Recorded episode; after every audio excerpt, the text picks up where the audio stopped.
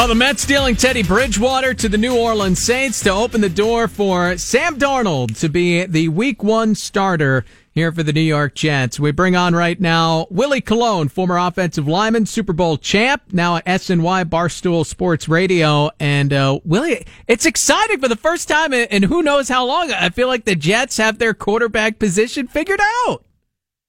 Uh, well, we'll see. I mean, that's definitely the goal. I mean, I think there's a lot of people who, uh, thirsty and, and obviously extremely optimistic about Sam Darnold.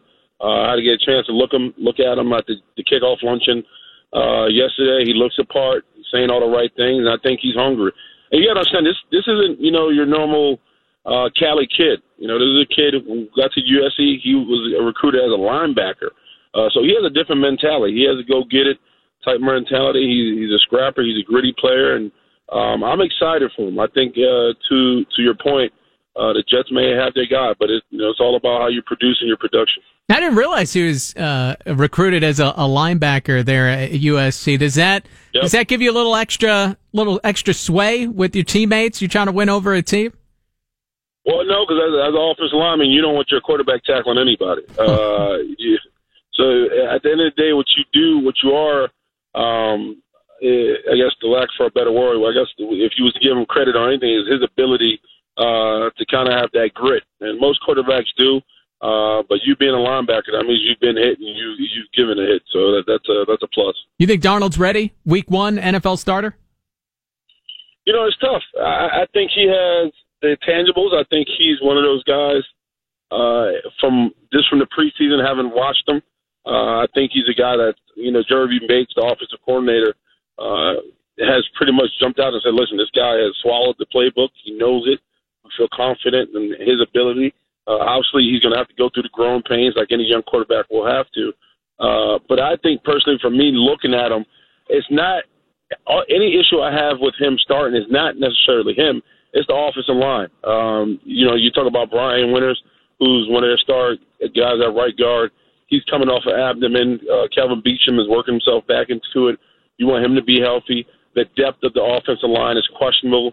Um, so if you're going to put him out there week one on a Monday night against Detroit, who has a very good defense, you want to make sure the guys up front protecting him are one feeling healthy and ready to roll uh, and are firing at all cylinders. And I don't know at this current moment um, if those guys are at, are in that position. Not to say that they're injured. Uh, I'm not saying that, but you just want to make sure those guys are battle ready uh, and ready to go Monday night from a health standpoint. What is Sam Darnold going to discover about the difference between week one of a regular season NFL game and what he has experienced to this point in the preseason?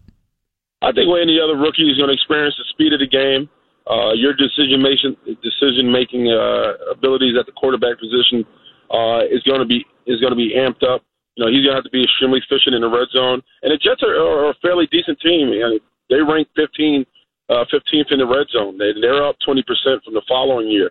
Uh, can he be the guy to, to really uh, take that notch up, take it up a notch, considering that, you know, listen, special teams for the Jets isn't that good. Uh, when they get down, they're going to have to score. You know, three is not going to get it done, considering that they have yet to acquire a pass rusher. Uh, so they're going to have to maximize their opportunities uh, in the red zone. Can he be that guy? Uh, you talk about some of the issues Andrew Luck went through uh, when he was up and running, he struggled in the red zone. Run the red zone. You get down there, you got to be able to punch it in. Can Sam Darnold do that? Yeah, it's been a strength for him though, right? In the preseason and and in practice thus far. It has, and it has, and obviously that's a plus. But game speed is way different from pre preseason uh, and practice. Mm-hmm. You know, you're gonna have get. They're gonna go at him. They're gonna blitz him. They're gonna see what he's really about. And, and like like I said, I have no issues with him personally starting. I think I think he does have the intangibles. I think he's probably ready. Uh, but I just, from a person, from a personal standpoint, want to make sure everybody's healthy, everybody's ready to go. Uh, I think three games in ten days is a lot to start a rookie.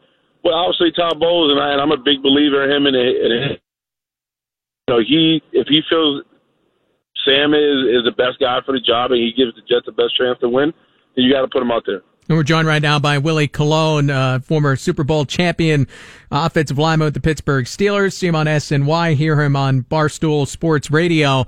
And the Jets today dealing Teddy Bridgewater, and New Orleans Saints. They get back a third round pick, and considering you know, they signed him as a free agent, then they give him a million dollars and gave up a six round pick. I mean, they came out ahead as far as that goes, but uh, do you like them, you know, taking a guy who was really effective for them this preseason and sending him elsewhere to, to clear the path for the rookie? You know, it's an honest toss up. Uh, personally, if I would have made the decision, I would have held on to Teddy. Uh, just because you just don't know what's going to happen with Sam. He could be absolute mind blowing. He could be the stud we expect him to be, or he could struggle. Um, and I just, for me, I, I like keeping Teddy around for a year. He's a mobile guy, great locker room guy, worked his tail off. Uh, I know you have Josh McCown there for that reason as well. Mm-hmm. Um, but having three good quarterbacks is a luxury, and I and I would have preferred to see them hold on to Teddy. Um, you know, you getting a third round pick, I understand that move because if you look at the roster, they need more quality depth, uh, guys that can really go get it, and, and especially uh, at the pass rusher position, outside linebacker, and then on special teams. So I can understand the move.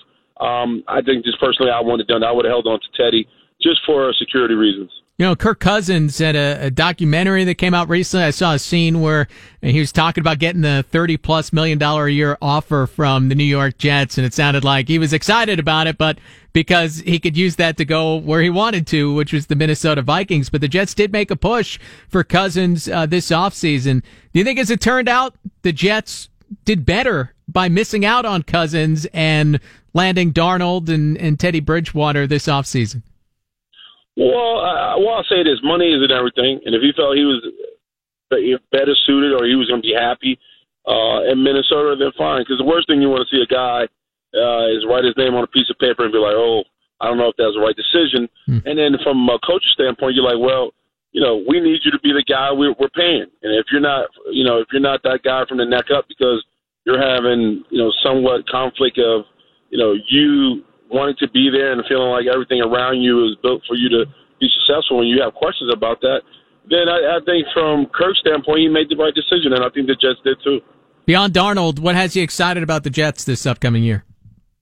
Honestly, I'm excited for Bilal Powell. Uh, I think Quincy Enunwa is due for a big year. Uh, I'm excited to see what the tight end position, how that emerges. Chris uh, Herndon from uh, Miami, the, the draft pick they picked up, I think he's going to be a big weapon for Sam. And I really want to see the, the maturation period of this team. Uh, you think about last year, they lost two games that they shouldn't have lost. They they got I think they got robbed uh, at home uh, when Austin Seferian-Jenkins got touchdown. They got robbed in New England. So this is a team that could have easily been seven and seven and nine. They end up five and eleven games, uh, which I felt they should have won, and they botched. So hopefully they they can get over the hurdle and and beat the teams they're not only supposed to beat, but also surprise the people. Because I think a lot of people in the NFL, especially fans, uh, they want to they want to root for the Jets. I honestly believe that. I'm not just trying to be a homer about mm-hmm. it. Uh, they they they want to see if this team is legit. Do they have what it takes? You talk about the two safeties, Jamal Adams and Maye, Leonard Williams. How's he going to emerge? You know, he's a guy that battled through injuries. They need to kind of get him a pass rusher to take the pressure off him. Uh, from the from an offensive standpoint, you know, is Robby and Anderson going to emerge to be the true number one he wants to be? Uh, so there's a lot of questions. Uh, obviously, you got to mention Sam Darnold. Is he the guy for the future? We'll see. But I, I think a lot of team, a lot of people from the outside, you know, they just want to see what's cooking in, in, in Jetland, and is this team worth watching? And they're going to have to prove it. They're going to have to knock on a lot of doors and, uh, and kick down a lot of uh, fences to, to uh, prove they're worthy. And Jamal Adams, he's willing to knock down a, a, few doors, whatever he has to, to, to say or do, and he's really emerged as a leader on this Jets defense. I would think that playing safety, that's one of the tougher positions to come in as a rookie and master. Uh, what do you think in year two, you know, Adams can, can add to his game? What kind of expectations do you have for him? Well, I like you mentioned earlier, I covered the Jets. Uh, me, Ray Lucas, Bart Scott is now with us, and you know, having watched them, uh, there's a lot to talk about Jamari. Obviously, he's a leader. He's a culture changer. Uh, he brings a lot to the table. But I got to tell you what, the guy who I'm most impressed with is Marcus Maye. Yeah. Uh, the kid is a flat out professional. It's almost like the combination I had when I was in Pittsburgh with Polamalu and Ryan Clark. Uh, obviously, Jamal being Troy. Uh, not the same instincts that they probably have the range yet like Troy had. But what I mean, what Marcus brought to the table, he allowed what Ryan Clark brought to the table. He allowed Troy to make those splash plays, to be aggressive, trying to be that safety net. And Marcus Maye uh, does that, kind of like Ryan Clark did. You know, RC was one of those guys who allowed Troy to fly all over the place and, and, and make those splash plays that everybody grew accustomed to loving. But a lot of those plays were uh, able to be made because you know Troy had somebody back there covering his back, especially in the deep third, and that's what Marcus Maye does. You know, he's a great tackler. He covers extremely well, and he has a great quiet demeanor about him. Doesn't need to talk a lot. You turn on the field, he shows up, and that's what I like most about him. Yeah, all right. Some exciting uh, excitement here for the New York Jets. It starts at the quarterback position, but not just that. Is uh, just a couple of weeks away from getting this thing all started up, and of course, uh, SNY's post game always must watch uh, with Willie Colon there. And uh, Willie, great pleasure having you on. Thank you. No problem. Thank you, guys. Be good.